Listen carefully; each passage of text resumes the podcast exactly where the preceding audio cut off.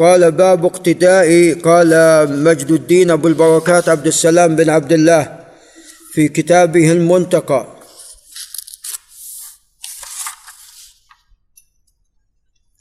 المنتقى من أحاديث الأحكام. باب اقتداء الجالس بالقائم. قال عن أنس رضي الله عنه قال صلى النبي صلى الله عليه وسلم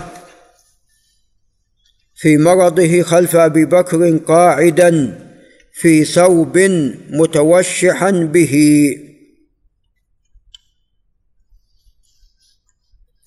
اقتداء الجالس بالقائم هذا مشروع وأيضا العكس.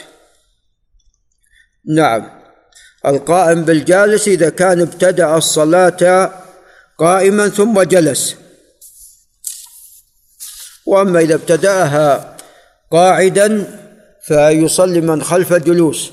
قال وعن عائشة رضي الله عنها قالت صلى النبي صلى الله عليه وسلم خلف أبي بكر في مرضه الذي مات فيه قاعدا. رواهما البخاري والترمذي وصححهما.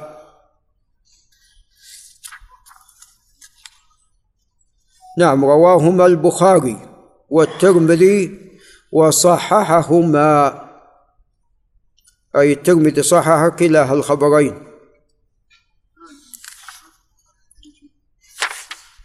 واضح هنا بين معكوفتين.